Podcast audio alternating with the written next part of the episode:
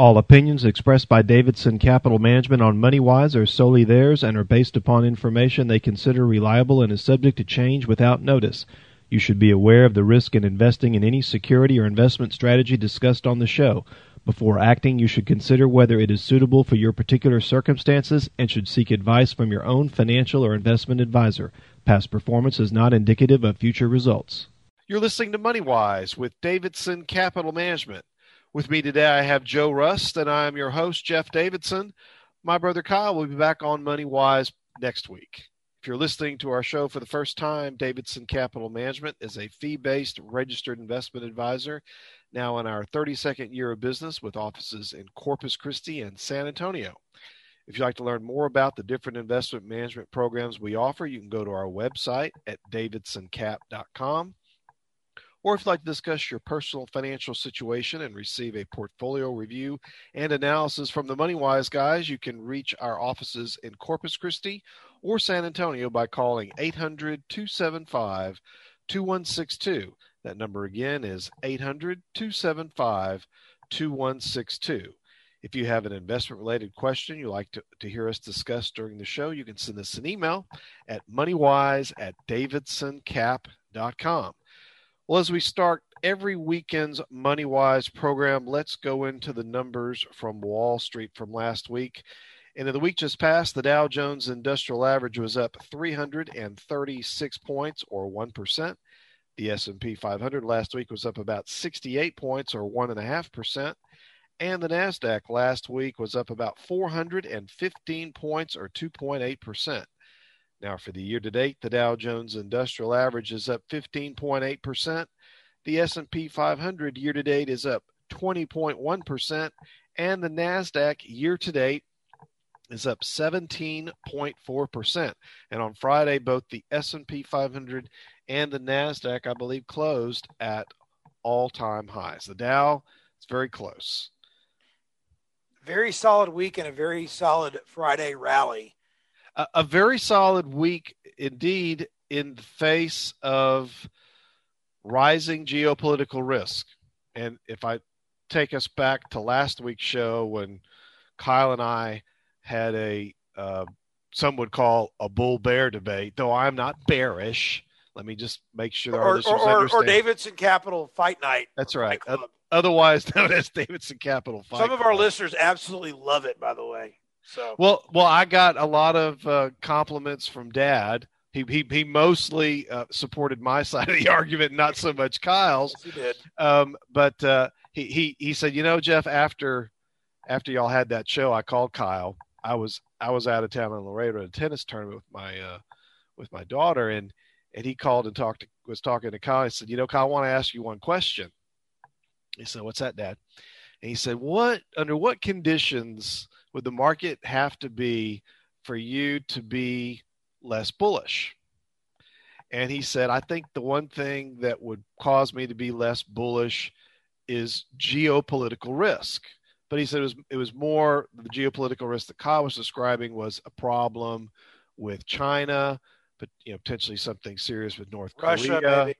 But but he it wasn't really anything about the situation in Afghanistan. Now, this week uh, as we all uh, have heard on the news, you know, there's a you know, terrible terrorist attack uh, outside the airport there in uh, Kabul, and sadly, uh, servicemen and women uh, were killed in that terrorist attack.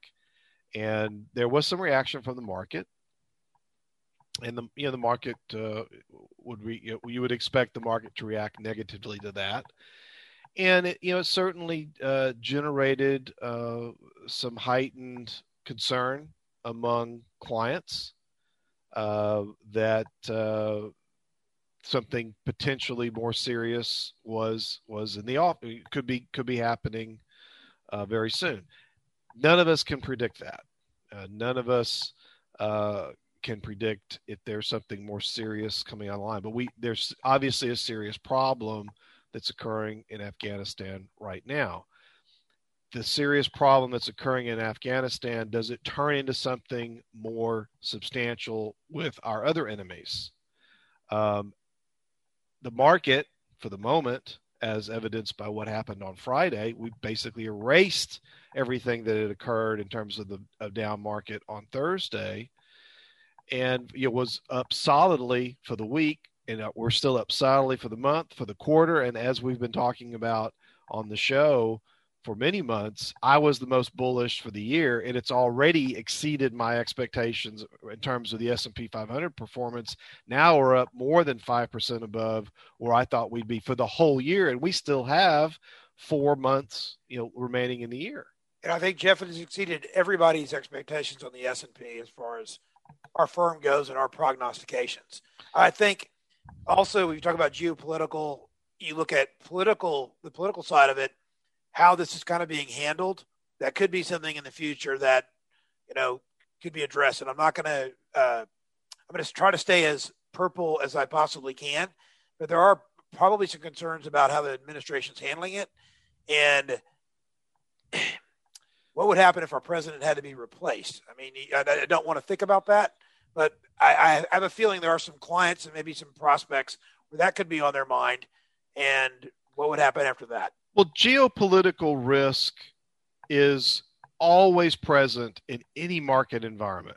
you know, I've, I've often asked uh, of clients that we had discussions where they were really concerned about what was happening in the marketplace at any given time to the to such an extent that they were tempted to make subs- request to make substantial changes to their asset allocation in their portfolio. Some even wanting to go as far as, as saying, I don't want to own any stocks at all and go to, you know, 100 or, or just have complete cash in the portfolio, be that concerned.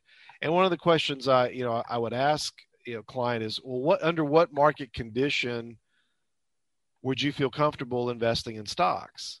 And, and I, by and large, I receive a response that is, well, when things are more clear well, the, the, the waters are never clear in the investing ocean. They are they are all they are always some level of murkiness. This isn't the Caribbean. This is the Gulf of Mexico. As you're saying. That's right. Okay. That's a, that's a really good analogy. So you you're always investing in an environment where there is some level of uncertainty.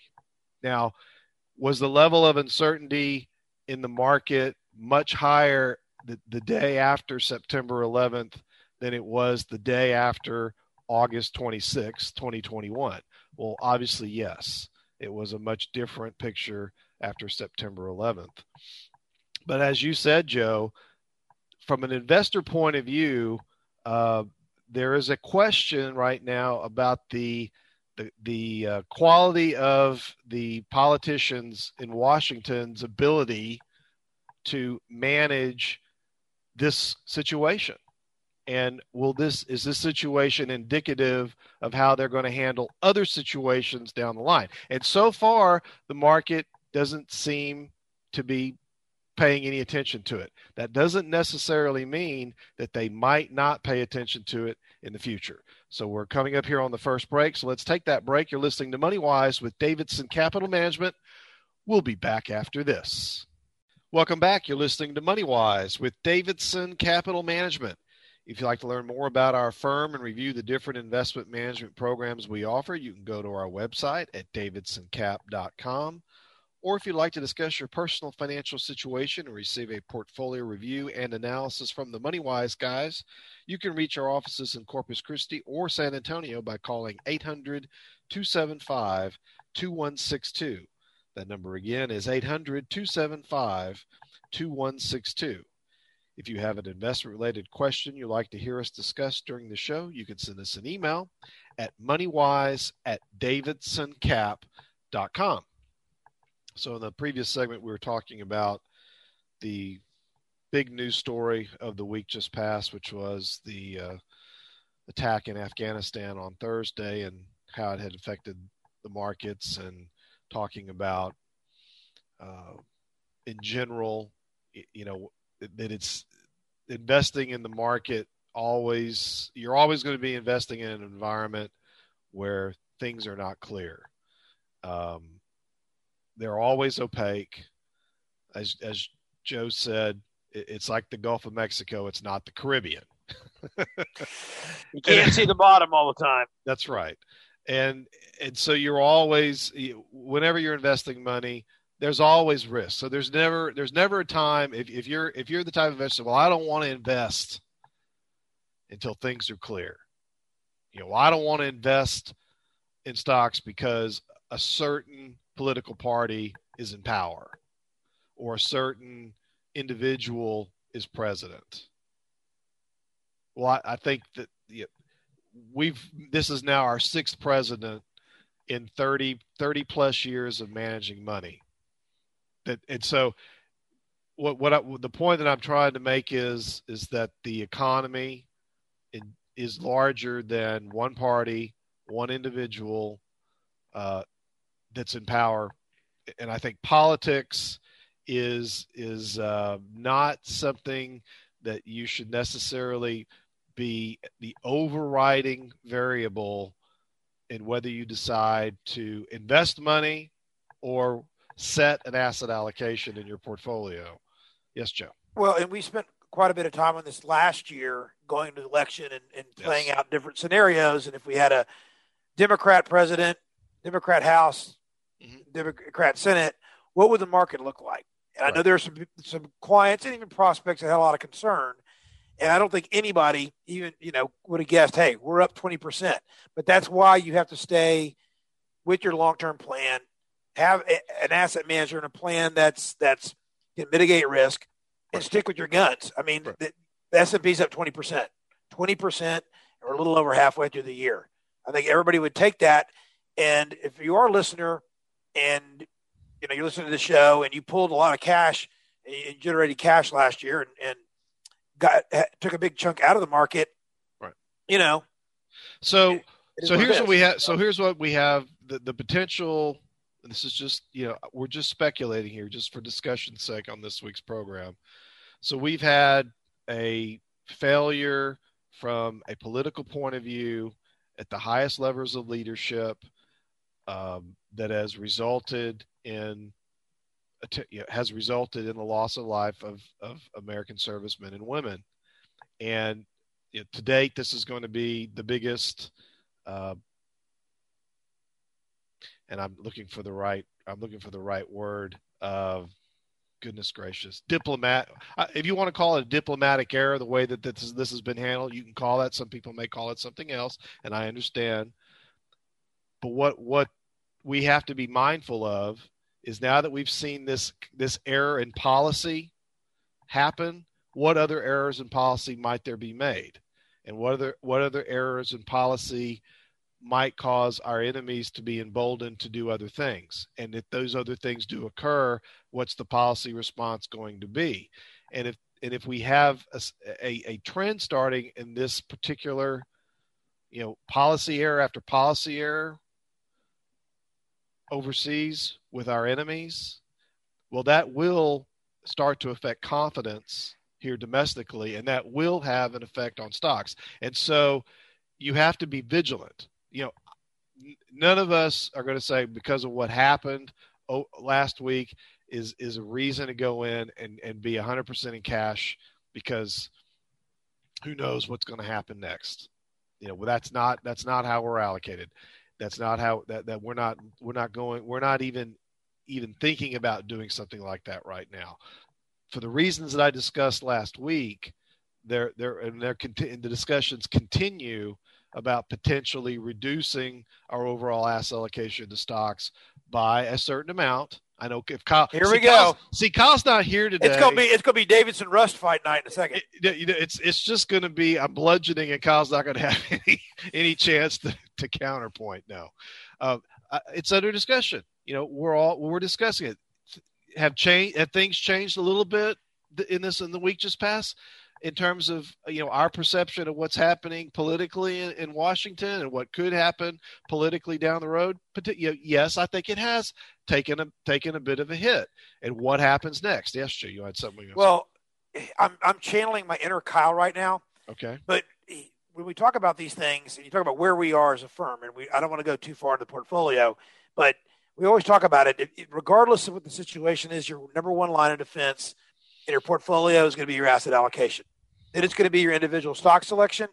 because usually when things happen, and, and Jeff does a great job of describing how violent corrections can be, you could have a thousand point drop in a day and you can't pull the trigger fast enough to make a trade to get out of a certain asset class or go to cash. So you have to have those first two lines of defenses, if you will, in your portfolio. Then thirdly, that's when you can make the asset allocation changes, generate cash.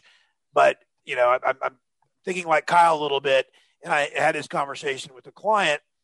That's how you got to construct your portfolio, and that's why you have to actually uh, look at the long term and make sure you have a sound strategy and, and not deviate from that strategy. But go ahead, Jeff. I just was, was thinking about that. So. And so on Friday, that we we didn't really talk much about this last week. Well, actually, we did.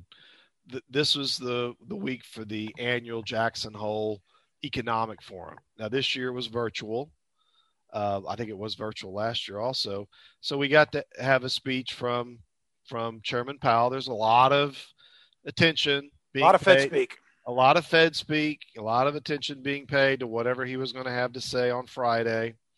And he gave he gave a, a, a little over half hour speech uh, at Jackson Hole, and the response by and large was positive because the markets were up very strongly on on Friday, negating everything that had happened in terms of the negative uh, movement of the market the previous day on Thursday. And so there were some there were some key takeaways from uh, his speech, and one of them was you know his statement about jobs are recovering, but we still have uh, further to go. Inflation is high, but the but the Fed is still sticking to their guns that it's transitory, meaning temporary. Uh, but I think the the biggest thing to take away from the speech was the Federal Reserve's uh, plan to try to to split apart this notion that if we start to taper, which means reduce bond purchases on a monthly basis, that does not mean that we're going to be raising interest rates at the first time. They're trying to split those two occurrences into two separate plans. Hey, decouple them, if you will. Decouple them, if you will. Thank you, yeah, Jim. I like that word. So. so the Chairman Powell said the tapering may start by the end of 2021, but don't expect interest rate hikes anytime soon what he's trying to do, I think, is he's trying to prevent a repeat of 2018, the fourth quarter of 2018, when we had what we've termed the taper tantrum. So the Fed is trying to set up the markets to don't fear the taper, which I think is something I use talked about. It. Don't fear the taper. Don't fear the reaper. I know what you're thinking, but but it appears now you you could almost with more than probably 75% accuracy say that the Federal Reserve will be announcing the beginning of tapering by the end of this year and the market should should have had it you know well telegraphed to them. Priced it in. Priced it in. But i'm i'm still not in the camp that that they necessarily have priced it in. Even though we they said all this, even when it begins, there are those who say, okay, if it's begun, then that means that interest rate hikes can't be further behind, regardless of the Federal Reserve's attempt to decouple. Thank you, Joe. The start of the taper with the start of rising interest rates. Because at the end of the day, as we all know, it isn't just the Federal Reserve that, that that controls where interest rates go. Interest rates, by and large, are, are controlled by the marketplace. And it's going to be investors in those securities that's going to determine the velocity of how fast interest rates go higher. And I see we're coming up on the bottom of the hour break. So we're going to take that break and we'll continue this when we come back. You're listening to Money Wise with Davidson Capital Management. We'll be back after the bottom of the hour news. Welcome back. You're listening to MoneyWise with Davidson Capital Management. If you'd like to learn more about our firm and review the different investment management programs we offer, you can go to our website at davidsoncap.com. Or if you'd like to discuss your personal financial situation and receive a portfolio review and analysis from the MoneyWise guys, you can reach our offices in Corpus Christi or San Antonio by calling 800 275 2162. That number, once again, is 800 275 2162.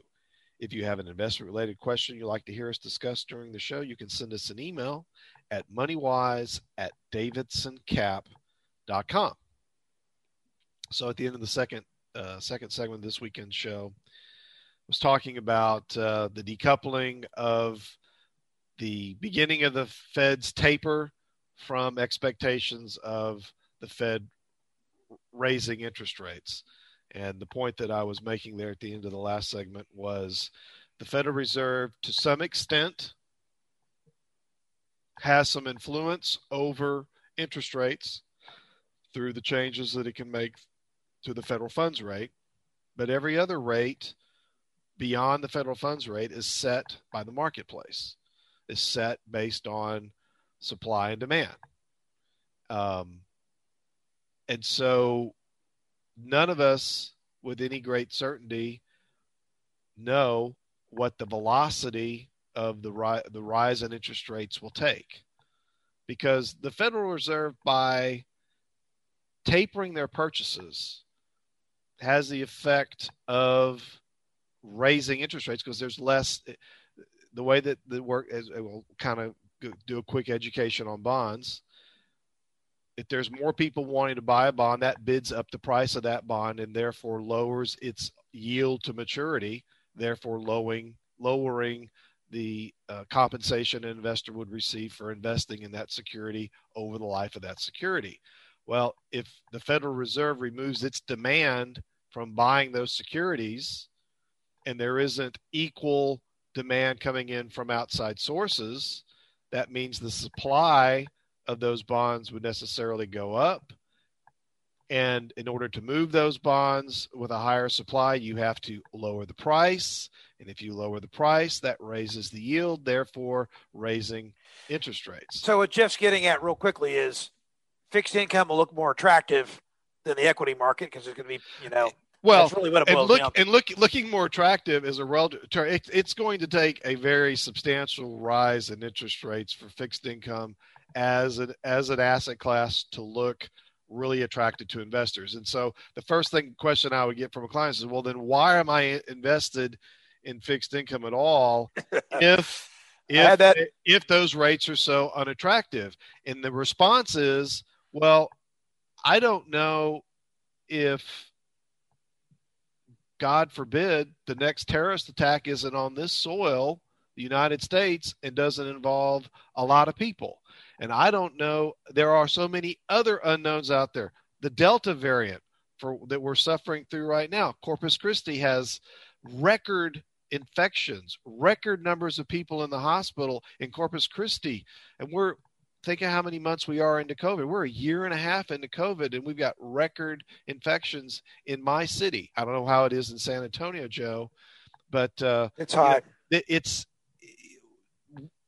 we, we have we have a we we don't think that this is this is going to lead to mass economic shutdowns like we had last year. I still believe that's not going to happen, but there are certainly adjustments being made in various businesses all over the country for you know what's happening with the Delta variant. It's not showing up in economic numbers. The economic numbers are still strong. Um, I've got a whole desk here full of economic statistics from the week just passed, and by and large, they're all positive. GDP up six point. You know, they raised the GDP estimate for the second quarter uh, to up six point six percent. When was the last time GDP was that high, Joe?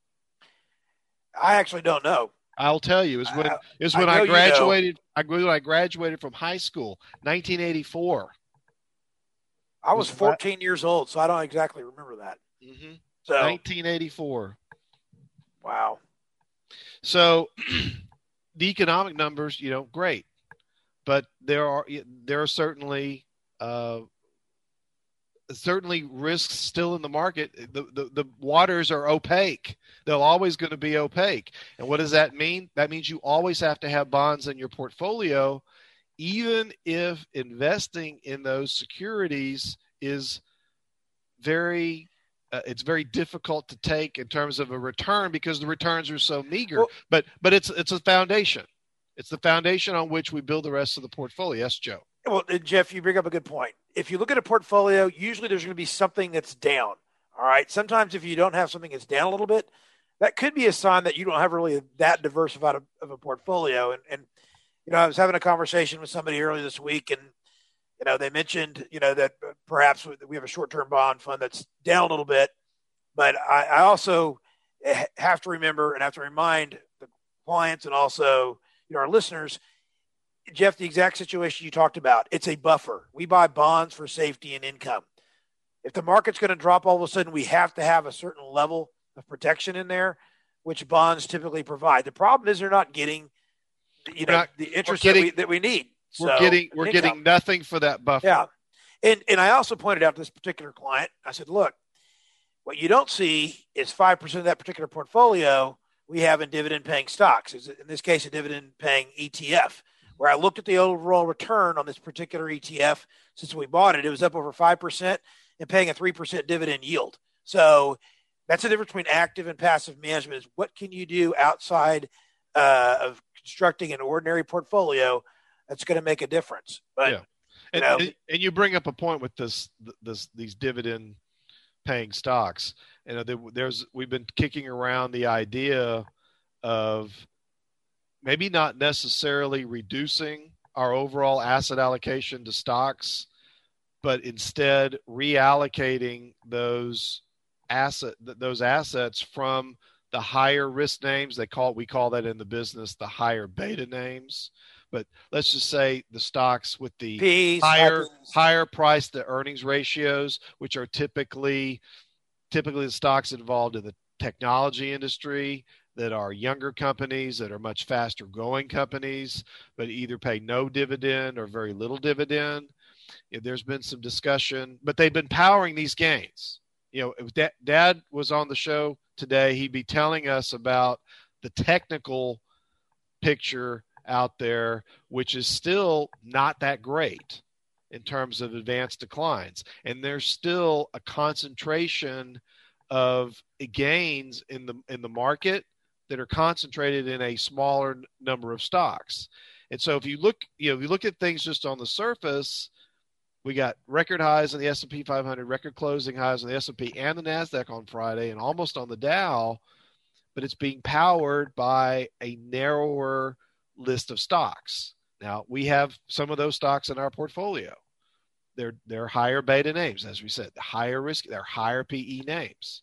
You know, when does that when does that investment stop? When do investors stop putting money into those names and start to seek other names with maybe not necessarily the high PE ratios, but they start to maybe maybe focus more on the income side of the equation that's our that's the barbell that we have in our portfolio right now i'm not you know, the discussion is does the barbell start to instead instead of being more weighted onto the higher beta side of the barbell it's going to make does it start to move to more higher weight on the dividend paying stock side of the barbell and less on the higher growth names and that's a discussion you know, that we're having ongoing right now rather than doing a wholesale, okay, we're going to go to 60% stock investments in a moderate asset allocation portfolio, which is about 5% below where we are today. Or we just reallocate that 5% from high beta names, higher risk profiles, higher PE stocks to stocks that are paying higher dividends. Because, like you said, that 3%, where can I get 3 a 3% nowhere in, in a in a investment grade fixed income instrument get a 3% yield. I don't I'm not sure you can get that in a 30 year treasury right now. You probably could get it in a 30 year corporate, but who's going to put money uh, in a corporate bond for 30 years? We don't do that. That's not what we do here at Davidson Capital. Because you're opening yourself up to a lot of risk in terms of interest rate changes owning long maturity bonds. Well, and, and, personally, I like where we are in the portfolio. I like the barbell approach right now. Um, know, every one of us brings a, a, different point of view on what we should be buying, what we should, and and, and I have to rem- remind myself, there's no playbook for a pandemic. This playbook is still being written right now, and a lot of the the, the inflation that we're seeing, it was obviously caused by the pandemic. I mean, but you are seeing some trends when some of the costs of certain goods are coming down, and that would be maybe another segment. But you're talking about lumber cost. We're looking at Peloton, and Jeff and I were talking about Peloton this week. That the Peloton bikes are coming down a little bit. Maybe I'll go buy one finally. But uh, well, I think I was talking. I don't know if it was you or Kyle was when we were talking about lumber earlier this week. It, to me, it looks like market manipulation for the yeah. thing to, for it to go from 800, basically double during the year, and now be cut by more than half. I mean, what what's up with that? I mean, it, it just it reeks of it, market manipulation, it, in my opinion. It drives some of our builder buddies and some of the lumber. Yeah, how'd you like crazy. to be? how so, would you like to be in the in the building business, where one of your most important inputs, material uh, from a material point of view, is being, but you know, I'm going to just say it. Manip- that's my opinion. It's an opinion show being manipulated like it was this has been this year or, or, think of all the people that, that had to pay thousands and thousands of dollars or more for their house because the lumber prices at the time that they were building it were manipulated up to those you know those high numbers you know so with that we're coming up to our uh, next our fourth segment. So we'll, we'll take a break here and come back here in a moment. You're listening to money wise with davidson capital management. We'll be back after this. Welcome back. You're listening to money wise with davidson capital management. If you'd like to learn more about our firm and review the different investment management programs we offer, you can go to our website at davidsoncap.com. Or if you'd like to discuss your personal financial situation and receive a portfolio review and analysis from your MoneyWise guys, you can reach our offices in Corpus Christi or San Antonio by calling 800 275 2162. That number, once again, is 800 275 2162. If you have an investment related question you'd like to hear us discuss during the show, you can send us an email at moneywise at davidsoncap.com. So, shifting gears into a little investor education in the uh, last segment of the first hour this this weekend's MoneyWise program.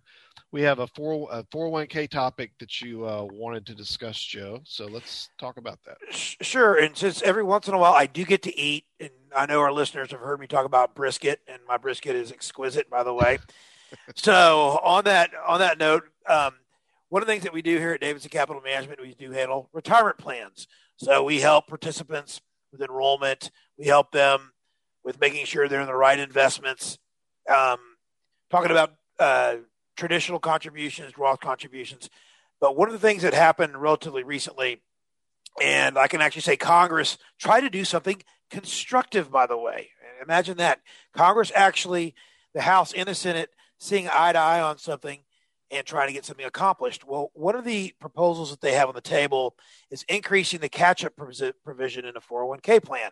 So if you're over 50 right now, you could put an extra $6,500 into your 401k. And the House and the Senate have slightly different versions of what they're trying to do. And part of this is, well, look at what's going on with Social Security. I mean, I think everybody can understands that unless some massive changes happen to Social Security, some of the benefits are going to be cut a little bit. So what they're seeing is the a couple of things. Number one, and I and I mentioned this to Jeff earlier, and uh, before we uh, got on the air, the average 401k balance is about $197,000 for people that are uh, from 54 to 65, I believe. The median is 69,000. So they see this as a problem. And what they're uh, proposing on the catch-up provision, and this I'll just give you real quickly what the House version is, to take that $6,500 and bump it up to $10,000 for anyone that's 62, 63, or 64. The Senate proposal is a little bit more generous, and they're saying let's take this catch-up provision to 10,000. Now they're not increasing it 10,000; they're just increasing it to 10,000 for anybody over 60. And I think that's actually a positive thing that the that Congress is actually trying to figure out how are we going to solve this Social Security uh, puzzle, if you will, and give people that are closer to retirement the ability to put more money away. And we talk about it a lot on the show. I talk a lot about uh, a lot of uh, a, lot, a lot about tax deferral, Roth, traditional, to clients, to business owners, and making sure they understand their 401k is really kind of a multi-purpose vehicle, if you will. I kind of call it a Swiss Army knife. You can control your taxes in a 401k. And Jeff, we talk about it all the time. You know, what if somebody has a taxable account to take money out of or a tax deferred account, what do we always tell them to take the money out of first usually? It's going to be the one that's most tax efficient and typically that's going to be the taxable account first before hitting the tax deferred account. Correct. And the same thing if you have a 401k and you have Roth, a bucket of Roth money and a bucket of traditional money, it's very advantageous to have a big chunk of money in there that you could pull out and not pay taxes on it, which would be your Roth. So, you know, just one of the things that, I, that we like to emphasize is making sure you're maximizing your contributions in your 401k if you can, making sure if you're over 50, take into consideration the catch up provision.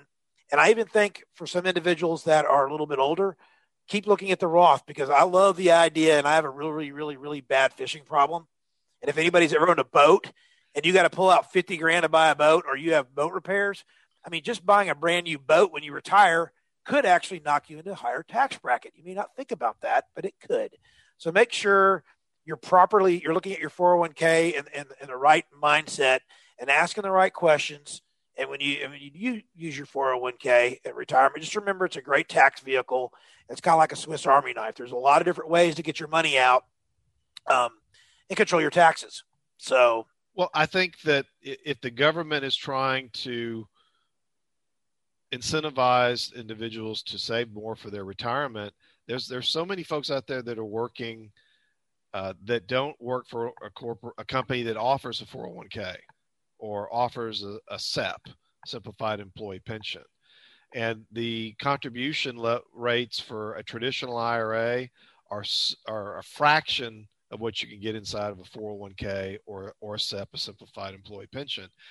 Why, you know, after all these years, have they just continued to have these IRA contribution limits set so much lower than what you can put in other uh, tax deferred retirement vehicles. And the only thing I can think of, Joe, is this is the lobby that that the 401k lobby likes it that way.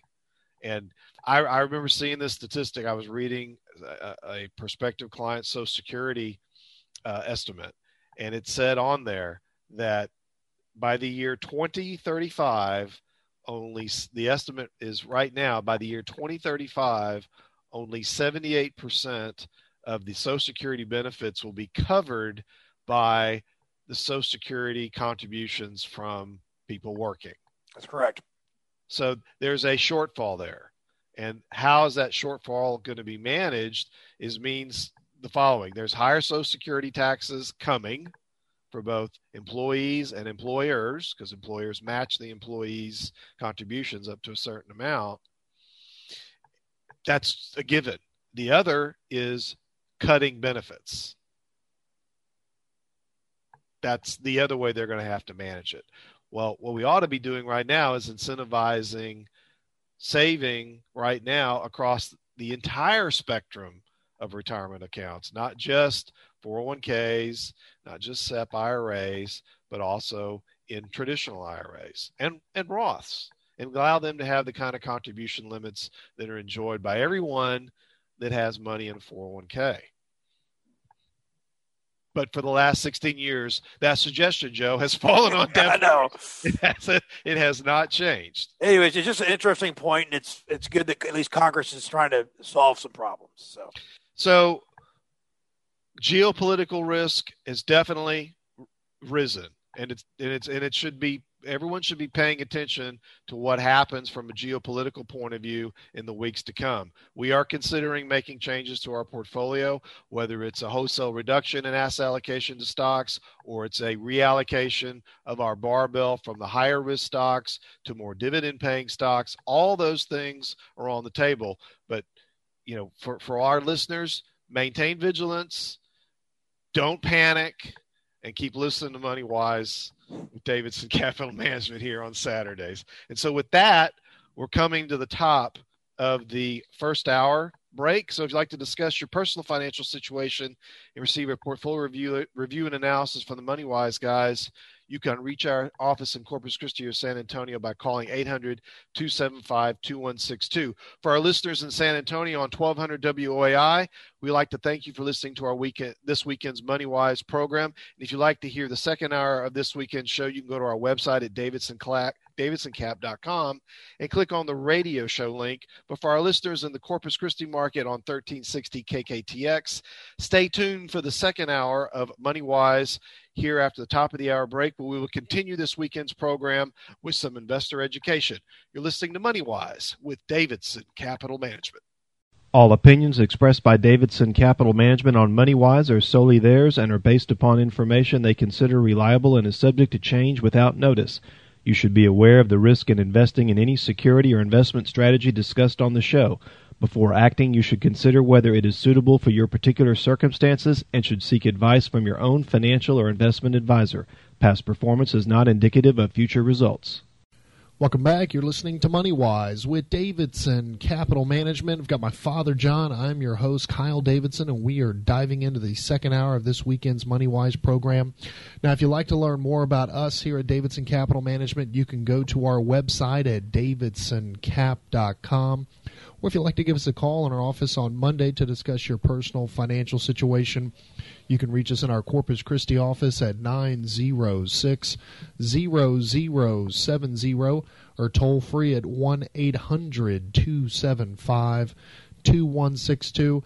And if you have an investment related question or topic you'd like for us to discuss here on the MoneyWise program, you can send all your emails to moneywise at davidsoncap.com. Now, if you missed the first hour of this weekend's MoneyWise program, you can go to our website at davidsoncap.com, click on the radio show link where you can listen to today's show as well as past MoneyWise shows.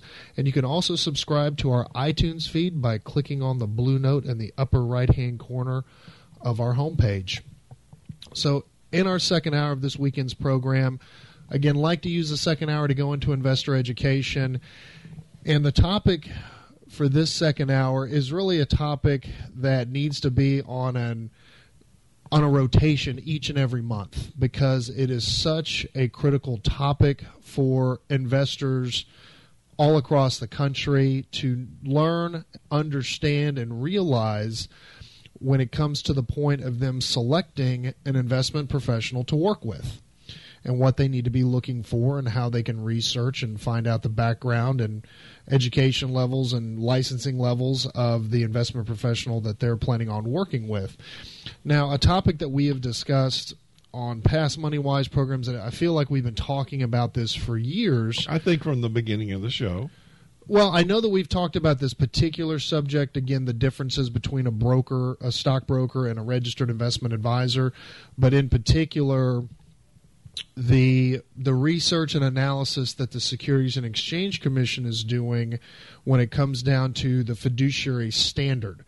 Uh, and later on in this hour, I'm going to go into the definition of the fiduciary standard and what stockbrokers, what laws and directions they have to follow working with their clients, and what what laws and rules and regulations that registered investment advisors like us here at Davidson Capital Management have to follow, and in particular revolving around this fiduciary standard, because this has been a topic that has been discussed at length really post financial crisis.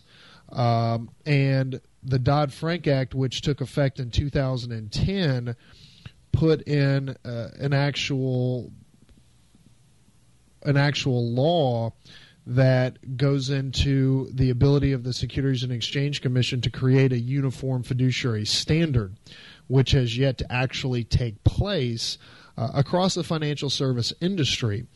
And an article that came out of the Wall Street Journal this past week uh, titled SEC uh, Head Backs Fiduciary Standards for Brokers and Advisors again goes into Mary Jo White, who's the head of the Securities and Exchange Commission.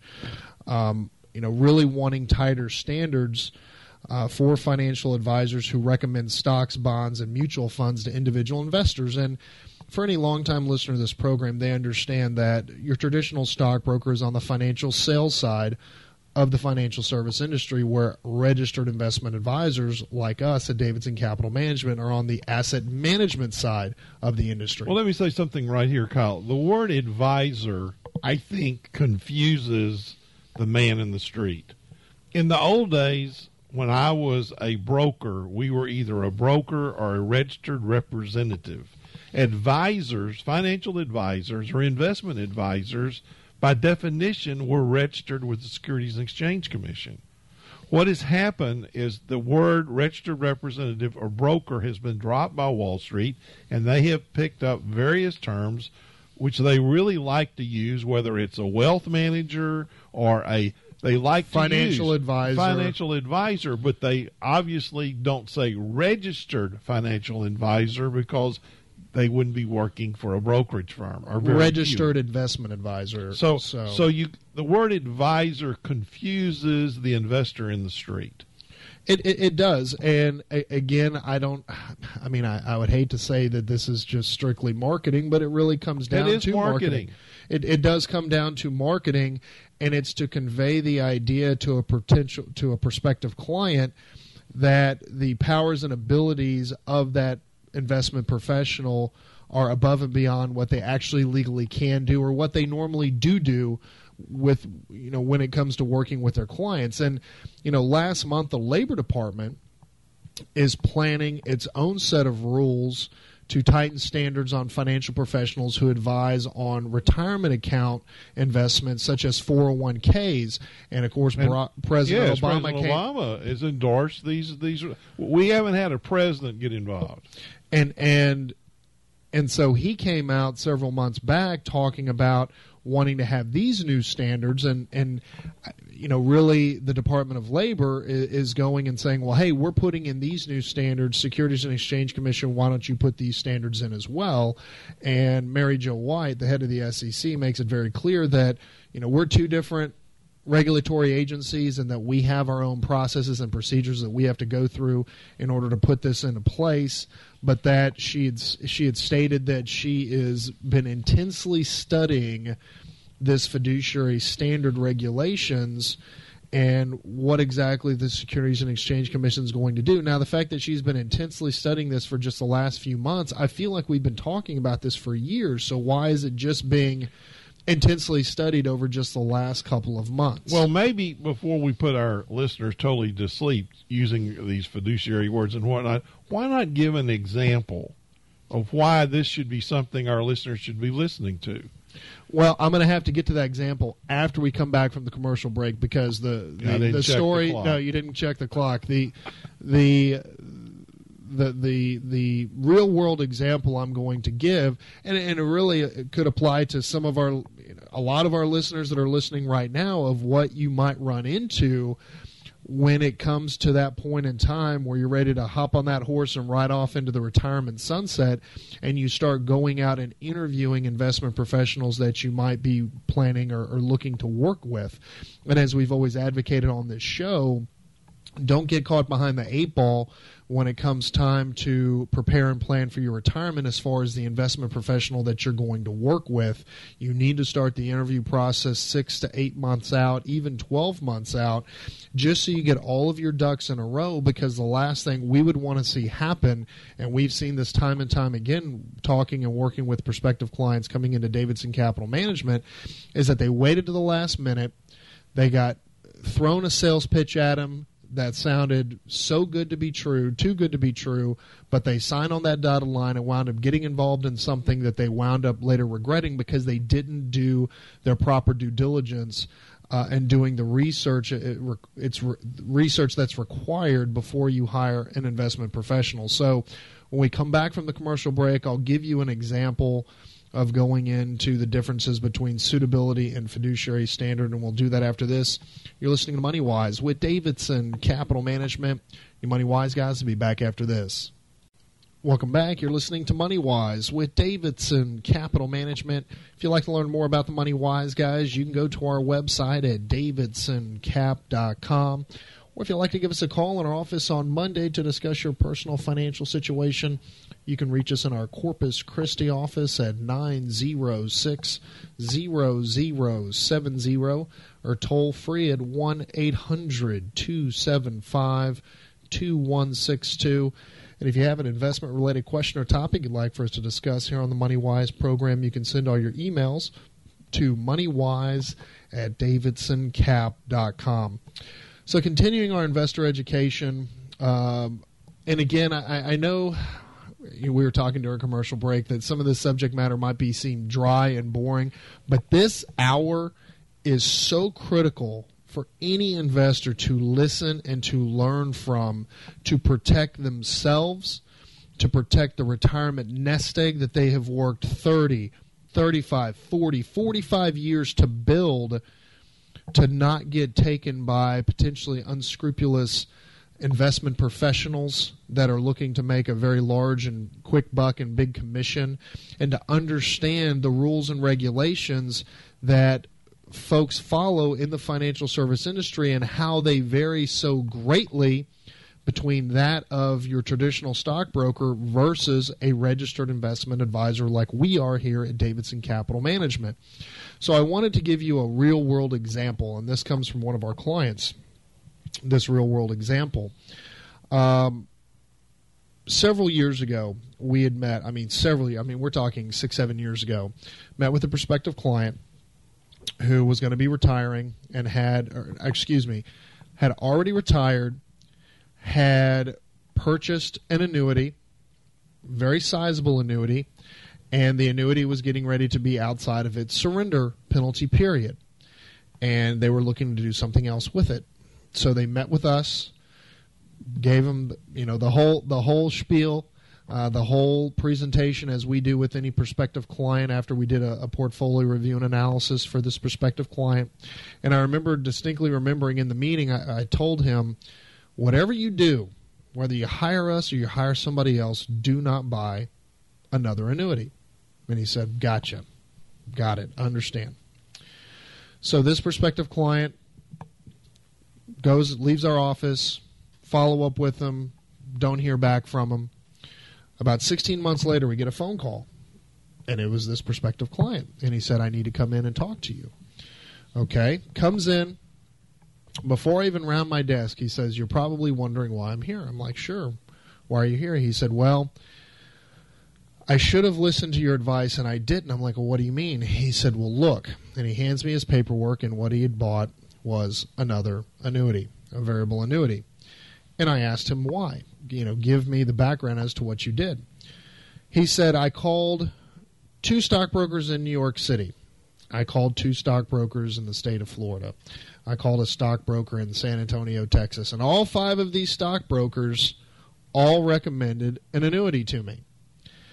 And he said, after talking to all five of these different brokers, and different offices, and different firms, in different states, he thought to himself, well, if all five of these brokers are recommending annuity, then this is the direction that I need to go. This is what I should be buying because these five folks don't know each other from Adam, and they don't even work for the same firms, but that's what they're recommending.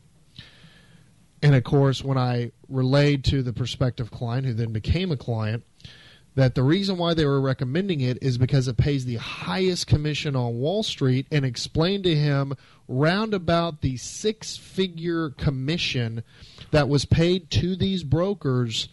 I just about saw his jaw hit the floor. Well, he wanted a guaranteed stream of income. That is what he wanted. It was important to him to have a monthly check. So when he went to these brokers and said, I want a guaranteed stream of income that I know it's coming in, well, the brokers basically have two choices, both of which are suitable for him. Choice number one is an annuity. Whichever insurance company that brokerage firm uses, they will select that annuity. That annuity will pay the most generous commission there is for a broker on Wall Street today, as far as we know.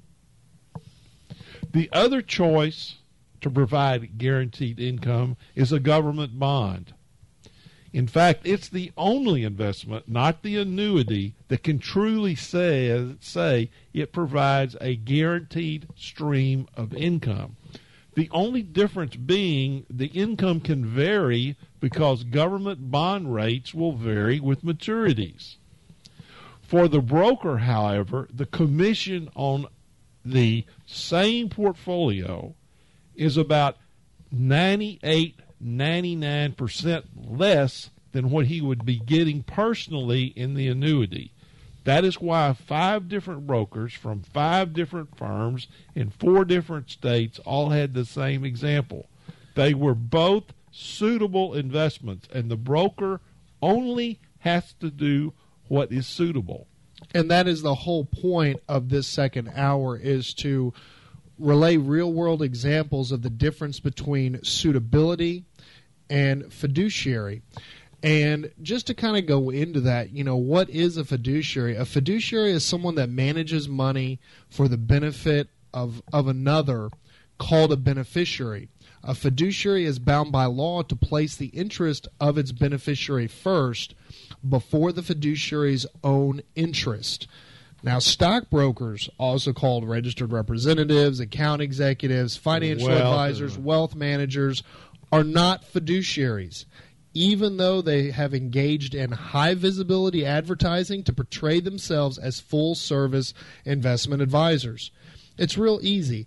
Ask your stockbroker if he or she holds a Series 7 securities license. If he or she does, then it's it's probable that they aren't a fiduciary. And you have to understand, a registered investment advisor like we are here at Davidson Capital Management are subject to the Investment Advisor Act of 1940, which makes us a fiduciary. Okay? And it's so so important. I mean, we cannot stress Well, this enough in that to example, understand the difference. In the same example, a choice for us between an annuity and a portfolio of government bonds. As a fiduciary, we have to go with the government bonds because that is what is best for the client, not what is suitable. What is best as a fiduciary. And a non fiduciary stockbroker follows only the suitability standard, which doesn't require a stockbroker to place the interest of their client ahead of their own. Under the non fiduciary suitability standard, a stockbroker need provide only suitable advice to it, to their clients even if the stockbroker knows that the advice is not in the client's best interest a non fiduciary stockbroker, you know, bottom line, they have a fiduciary duty to their broker dealer, to who employs them. That is who they have a fiduciary duty to, not their client. And it, I, I can tell you, Dad, when I sit down with prospective clients and I tell them that financial salespeople, stockbrokers, are not required by law to put their interests in front of their own, it blows their mind. But what's what's unfortunate is that individual investors don't understand that there is a difference between what registered investment advisors do, what we do here, versus what a broker does. It was the manager at Basin Company that I worked for as a manager that led me to become a registered investment advisor. That you worked as a broker for. Yes, I worked as a broker for them. One day I was analyzing the bond market. I was sitting at my desk looking at this chart, that chart, and he came up to me and said, John, what are you doing? And I said, Well, I'm trying to figure out what the long bond's doing. And he said, We don't pay you to be an analyst, we pay you to sell securities. We're not in the business of analyzing markets, managing money. We're in the business of selling securities. The light went on in my head, and from that day forward, I chose the path of becoming a registered investment advisor. And it all went back to the manager at a brokerage firm and a young broker trying to understand and help his clients. And a registered investment advisor must follow the trust standard, and it's the highest known in law, which requires an RIA, a registered investment advisor, to place the interest of their client ahead of their own to fulfill the critical fiduciary duties of trust and confidence. So again, that's that trust standard versus the suitability standard. And this is why when you go to the big name brand broker dealers, I mean, you can list them off. There's commercials all over the place, all over television, radio, the computer for these for these firms. You know, you have to understand they're in the job of asset collection, asset harvesting to sell investment products.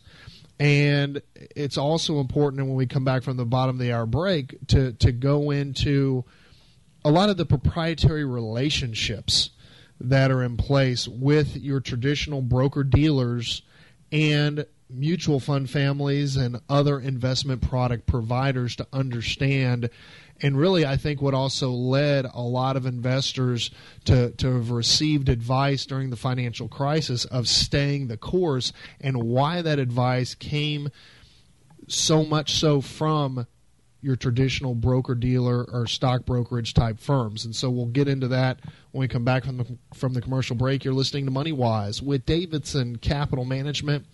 We'll be back after these words. Welcome back. You're listening to Money Wise with Davidson Capital Management. If you'd like to learn more about the Money Wise guys, you can go to our website at davidsoncap.com.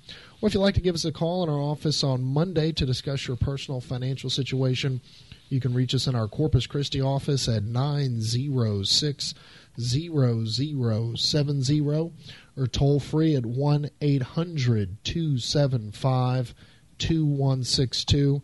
And if you'd like to send us an email, you can send all emails to moneywise at davidsoncap.com.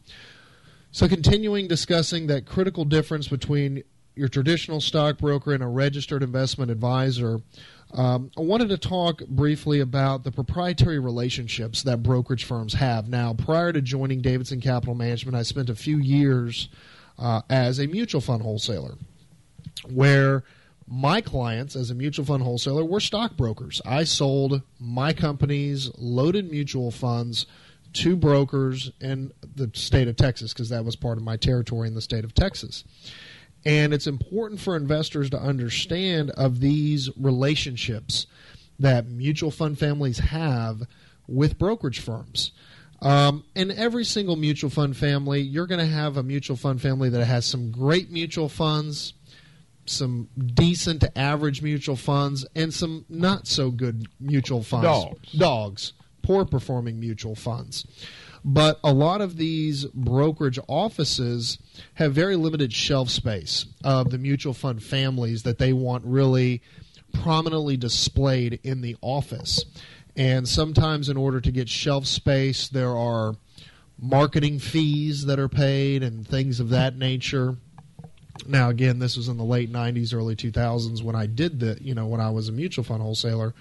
Um, it's important to understand that a mutual fund wholesaler's job is to gain a relationship with a broker and to educate them about the mutual funds that are being made available by the fund family and sell them on why they need to be selling these funds to the clients. But it's also important for clients to understand that some mutual fund families have revenue sharing agreements with brokerage firms where the brokerage firm collects a portion of the management fee being charged by the mutual fund family for those clients' assets to be in there. And really, the point I'm working towards is getting back to the financial crisis.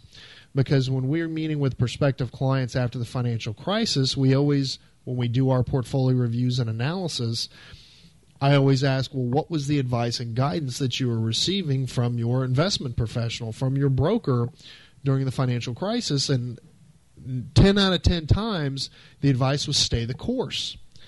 And they were, the prospective client would question me, you know, why was the advice stay the course? Why wasn't it like, let's get a little more liquid? Let's, let's get some money on the sidelines. Let's get some cash on hand and I really, and again, in, in, in my 17 years of experience, what my mind leads back to is revenue sharing agreements that brokerage firms have with mutual fund families and other financial product providers that if assets are not in these mutual funds, then there's no revenue to share because there's no management fee being generated by the mutual fund family. So if advice coming from brokers to their clients was let's sell, let's get more liquid, then these brokerage firms could be slicing their own throat and the revenues that they're that, that are being driven that they're being driven off of these mutual fund holdings by their clients at these brokerage firms. So it would have seriously cut into their bottom line if it was let's get out, let's get liquid because now there's no revenue coming from these outside mutual fund families. And it's important for investors to understand and I can tell you that when we do portfolio reviews and analysis, and particularly there's certain brokerage firms that have affinity, that have a love for very particular mutual fund families. Well, you can basically name a firm, and we will name without even look, without even looking at the portfolio, not even seeing the portfolio. We could bet the potential client you own one of these funds from a particular fund family just because we've been doing this, you know, in our 26th year of business, and we've reviewed quite a few portfolios in those 26 years, we see a pattern, we see a trend, and because of my inside intimate knowledge of the relationships that mutual fund families have with brokerage firms, it's no surprise. Now, listeners are probably, you know, y'all are probably hearing this on the radio thinking, well, gosh, how could brokerage firms do this? It's suitable. They're in, it's suitable. It's suitable. It's it's suitable. It, it's They're suitable. not violating any rules. They're not violating any laws. That is the whole point of this second hour, is so you understand. There's a great commercial on right now. I love this commercial because it really sums up what we're talking about, and it's these two gentlemen. And he's giving the guidance to the prospective client, and he hands him this giant grain of salt. and he hands it to him and he says, you know, the, we're going to be in this fund, this fund, this fund.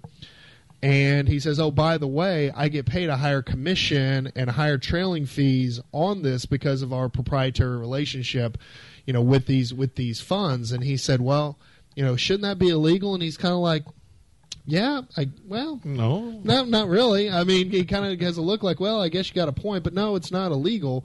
But I'm going to be making higher higher fees off this proprietary relationship that we have with these fund families. And I love that commercial. It's just started playing, so I'm sure our listeners have seen this commercial. Pay attention to it because that is what we are talking about. Well, you know, there's another commercial that the financial consultants are doing in which they hired a DJ in Dallas and they cleaned him up, got rid of his dreadlocks. He's really a nice looking guy. Well, no, that's talking about financial planners, and I have a whole nother bone to pick about financial planners. Yes, but which I'll get to. But, within this, he looks the part. They put him in a he nice sounds the part. They put him in a nice office, you know, glass, uh, everything you would want. He's got the columns. He's got the suit. He's smooth talking you, and, and, he asked him, would you give me the account? Well, sure we would. And he said, would you like to know what my experience is? And, and I'm a my, DJ. You know, I'm a DJ. And he shows pictures of him, you know, dancing around. So, uh, you know, again, but I think that also comes back to another article, which we're not going to talk about on this weekend show about –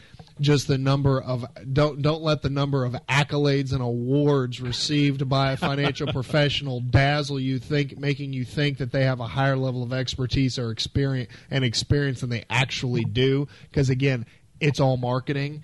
Um, but you know I will I do want to talk about uh, financial planners before we go to the next break because this is something we've also talked about on the show. And financial planning has has really become a, a really booming industry. And there are designations, a certified financial planner, which is a very difficult designation to get. You have to go through a lot of education, a lot of test taking. It is not easy to do. Plus, you have to have industry experience to get the CFP designation. And we're not taking away from that because it's a very prestigious designation. It is. But you have to be very very careful how this potential financial how this financial planner is getting compensated.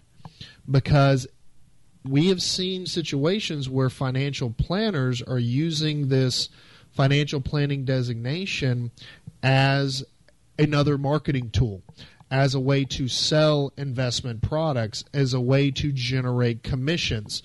So you have to ask as the prospective client, how are you getting compensated? Are you fee only? Are you fee based financial planner? Or are you selling investment products where you're earning a commission? And you need to ask those questions. And if they're not giving you a straight answer, that is when you slowly get up from the table and you walk away. You, as a prospective client, have the right to ask a straight, straight up question and get a straight up answer. Ask them, do you have your Series 7? If they have a Series 7, pretty good chance they're compensated on commissions. And that's when, with the whole situation with suitability versus the fiduciary standard, if they say, well, I have my 65, which is to be a, a registered investment advisor representative, without a Series 7 or a Series 6, then they be leaning more on the side of fee only. And of course, at Davidson Capital Management, we are completely fee only registered investment advisors, which puts us on the same side of the table as our clients because the more money we make for our clients, the more money we make for ourselves, and vice versa. We are not compensated based on commission. And being a registered investment advisor means that we are fiduciaries. We have to follow the trust standard required by law to put our clients' interest in front of our own.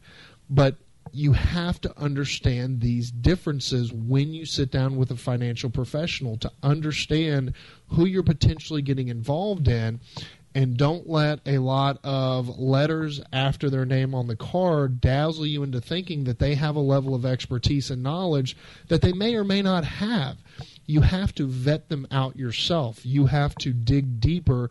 As I have said, going back to 2005 on this radio show, and you know what we've also talked about on the show is the way that you can look up your investment professional that you're thinking of working with or who you're, or who you are currently working with simply by going to Google, typing in the Google search broker check and that will take you to the FINRA website. And FINRA is the regulatory body overseeing the really the financial sales arm of the financial service industry. You type in your broker's name and it will go to their report.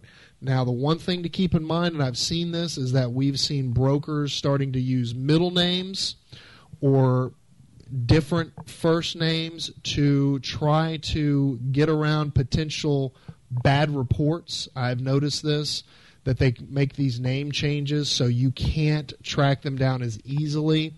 But you still have that tool available as a prospective client to go in and do research on that investment professional to find out if they have any regulatory issues, any customer complaints, what those complaints are involved, to see if they have any personal bankruptcy or personal financial issues, or if they've had any criminal misdemeanor or felony charges in their lifetime. So utilize the tools that are available. Well, we've got to take our last commercial break. You're listening to Money Wise with Davidson Capital Management. Your Money Wise guys will be back after this. Welcome back. You're listening to Money Wise with Davidson Capital Management. If you'd like to learn more about the Money Wise guys, you can go to our website at davidsoncap.com. Or if you'd like to give us a call in our office on Monday to discuss your personal financial situation, you can reach us in our Corpus Christi office at 906 0070 or toll free at 1 800 275 2162. And if you'd like to send us an email, you can send all emails to moneywise at davidsoncap.com. So before we went to commercial break, again, spending this second hour of this weekend's MoneyWise program talking about, again, the critical differences between a stockbroker and a registered investment advisor. And, and, and also at the beginning of the hour, talking about how the SEC is still in the process of studying to find out whether they're going to hold traditional stockbrokers to the same fiduciary standard as we are held to as a registered investment advisor here at Davidson Capital Management. And I have a feeling this is going to be an ongoing saga that's never going to reach a conclusion. Um, because, again, I think that this would put a serious uh, dampening on revenues at traditional broker dealer firms across this country. So I'm definitely not holding my breath. The fact that this that this provision or, or, the discussion of adding this provision has been around since the Dodd Frank Act of 2010, and we're now in 2015 and the head of the SEC, Mary Jo White, has only been intensely studying it for the last few months. I'm not holding my breath no, that anything is going to get done. To so what you have to do as an investor, you have to arm yourself with knowledge. That's one reason why we have the Money Wise program and why we're in our 10th year of doing it. But you have to utilize the tools that are available to you. You have to be an educated consumer. And before you sign on that line as dotted, you have to utilize all the, the research capabilities that are available on the internet. And as we went to the last commercial break, talking about utilizing the FINRA website, which is the regulatory body of broker dealers, of stockbrokers, and doing what's called a broker check by Googling broker check. Takes you right to the website, you type in your broker's name, and you pull up their permanent record. I always jokingly say, you know, in high school, principal. yeah, From the principal, in, in high school, you've got your permanent record. Well, in the financial service industry, whether you're a registered investment advisor like we are, or if you're a or if you're a stockbroker, we all have a permanent record called our U4 and it tracks you throughout your entire career. So if you've had run-ins with client complaints, customer complaints, and what those complaints are, to see that if you've actually gotten sued by a former client and actually had to pay restitution, or if the brokerage firm or firm you worked for had to pay restitution. It talks about if you've had any kind of bankruptcies or personal financial uh, issues that is also reported in the U4 on broker check, or if you've had any misdemeanor or felony charges. And I mean, I know for a fact, just from doing my own research, that we have an insurance salesman here in town that avoided a potential 10 years in prison on a drug felony charge because of illegal search and seizure. I found this on broker check. I found this on broker check.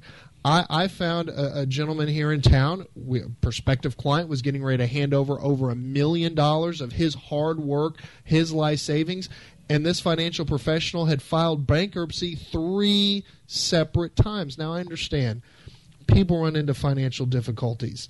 You know, I'm not making light of that. But if you've run into a situation where you've had to file bankruptcy multiple times and you can't keep your own financial house in order – I, as a prospective client, I would be a little nervous turning over my life savings to someone who's a financial professional who can't keep their own financial house in order. There's just no reason for people to do this when this is available to them. That's right. And, and, and again, you're going to go and, and look up financial professionals that have a very clean record, but it's also going to show you what licensing they have. Going back to this, that if they have a Series 7, that their compensation can come in the form of commissions. So, again, knowing that they're on the financial sales side of the business. Um, you know, for us at Davidson Capital Management, having our Series 65 as a registered representative of a registered investment advisory firm, we follow the fiduciary standard that we have to follow as an RIA. I haven't seen numbers. I know once upon a time, I think we quoted there's 15,000 of us, and there's over 300,000 of them. Closer to 400,000. I mean, registered investment advisors is a very small minority in the financial service industry. So you're more often than not going to run into a traditional stockbroker than you are a registered investment advisor. Now, I, I want to just kind of uh, give this blanket disclosure. You know, we're not using this hour to beat up on brokers. There are a lot of good, hardworking brokers. In fact, one of my friends is a broker that that do right by their client, that do a good job. But you have to understand as an investor what type of an investor you are. If you're the type of investor that likes to call the shots of what's bought and what's sold in your portfolio and when that occurs, you're best suited to work with a stockbroker. Though that's really what they're there for. They you can ask them questions, they can give you some advice and guidance, you can bounce investment ideas off of them, they can give you their personal opinion and they can process the trades for you. If you're the type of investor that doesn't want to have that control, that wants to turn over the decision making on a day to day basis to the investment professional, then you're best suited to work with a registered investment advisor. like a Davidson Capital Management. And you have to understand the brokerage industry over the last 15 plus years, because of the pressure they've been feeling from registered investment advisory firms like us, have developed programs to give you that active asset management from either themselves at the brokerage firm or an outside money management firm that they partner with. But you have to understand that your broker is not the person that is making those day to day decisions. Your broker is nothing more than the middleman of that transaction. They're getting paid a fee to steer your money to an outside asset manager or to the home office to an asset management group that you will have no relationship with. They won't know you from Adam.